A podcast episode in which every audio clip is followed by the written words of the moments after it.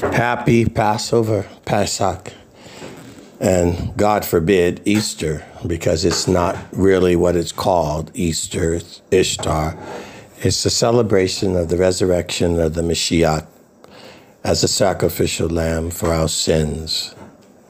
And I believe that so many of you see it only as a story. Most of you who even follow the Lord see it as only a story. And that's the saddest part. It's a story. It's just another holiday when it should be a holy day. But the interesting thing about this time of the year that this particular holy day it's not just about the day, it's about eternity. It's about every day. This is the one holy day that exceeds all other holy days. It is the reason why our world continues to turn and all of us have a chance to salvation and an eternal salvation for the coming, the second coming of Mashiach, when he comes back as king and warrior. And I think we need to remember that because uh, most, most of us, we've turned it into nothing more than a Valentine's Day, a Memorial Day, just another holiday. And then you dress your children up and you dress yourselves up and you put smiles on your face that are not really sincere.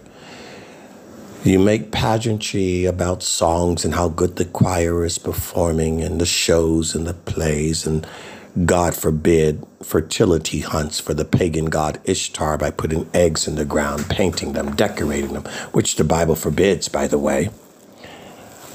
And we just make fun and light of it. And then your children grow up to see Jesus as just a fairy tale. He's written like every other fairy tale Santa Claus, Halloween, costume time. You see what we've done? And that's why we are the way we are. Even in Israel, such guilt, such guilt of destroying the real meaning of Pesach, Passover. It is the human condition to destroy the true intent of these festivals, of these memorials, designed by our Heavenly Father to bring us to our knees, to lay us flat on our back, to stand us on our feet and say, To God be the glory, but not by words, but the way we live. You don't lift him up by saying lift him up. You lift him up by actually lifting him up. You don't say you're giving God the glory by singing to God be the glory. You actually give him the glory. Look it up. What do you do when you're giving someone the glory? Now, I know some of you may say, well, that sounds so confusing, but I'll give you a metaphor, analogy, something to compare it to. When you go to a soccer game, a baseball game, a football game, a basketball game, a golf game, and they're giving glory to their heroes, to the athletes, do they say, To Brady be the glory? They're giving him glory. They're not saying to Brady be the glory or to LeBron James or Tiger Woods or whoever it is that you like. I, I don't keep up with it. Is that how you give the glory? By saying to Brady be the glory, to Tiger be the glory? They're giving glory, not by saying the phrase. That's just the phrase commanding you what to do. If you want to know how to give the glory, look at what people do when they're in stadiums or concerts, how they're giving glory to their artist. What are you doing? There's no greater example, I think, in the scripture than David in the Psalms, who shows you what comes out of your mouth when you're actually, when I and you and all of us who claim to love the Lord, when we are actually giving God the glory, there is something that you're doing. And it's not just from the mouth, by the way. When we're actually worshiping God, it's not singing about worshiping God, it's the way we live. I want to encourage all of you to meditate, please, today. Meditate on Job, Iyov, chapter 29, chapter 30, chapter 31. I want you to understand what it is when a man truly gives God the glory and lives as a servant to the Lord. The things they do and how they do it. Read that. It's a wonderful, wonderful word picture for what we should follow. And pray for Israel.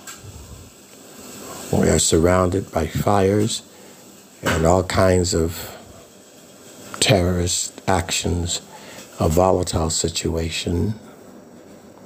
May God deliver us and deliver you.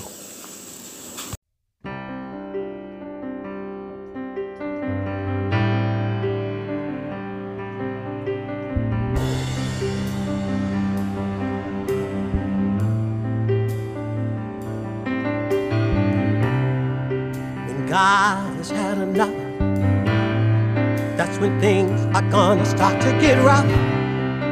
When God has had enough, that's when things are gonna start to get rough.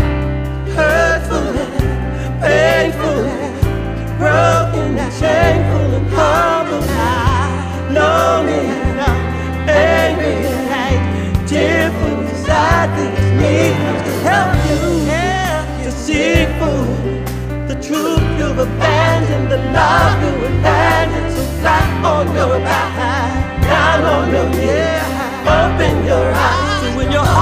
will see. Call on Him, Elohim.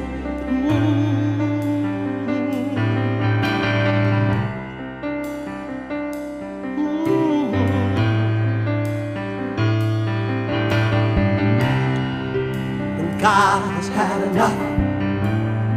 That's when things are gonna start to get rough. Yeah. God has had enough. Should turn before things start to get rough. Before the fire destroys the sword and the blood. Curses and plagues, the droughts and the flood. Your enemy invading. No peace is crying. Everyone's dying. You hope that you're finding. Though you keep trying, you can't stop trying. You keep denying. God is the one. Your hope in the one. Alpha, Omega,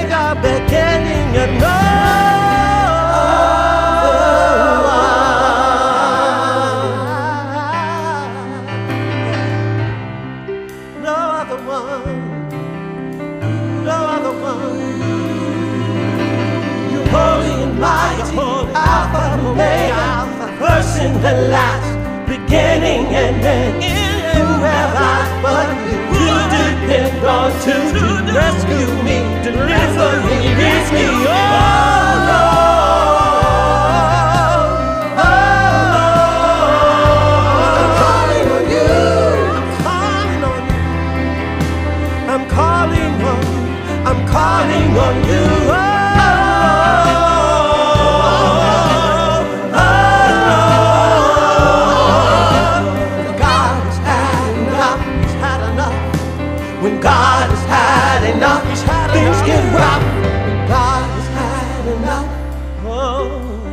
God has had enough, things get rough. When God has had enough. When God has had enough, things get rough. When God has had enough, when God has had enough, things get rough. When God has had enough, yeah, get ready. When God has had enough, things get rough. Boastful and prideful, lustful and sinful, so violent, confusing, greedy for money. So judgment is needed to help you see fully the truth you've abandoned, the love you remanded. Flat on your back, down on your knees, open your eyes so your heart will receive. Call on the Master, Maker, Creator,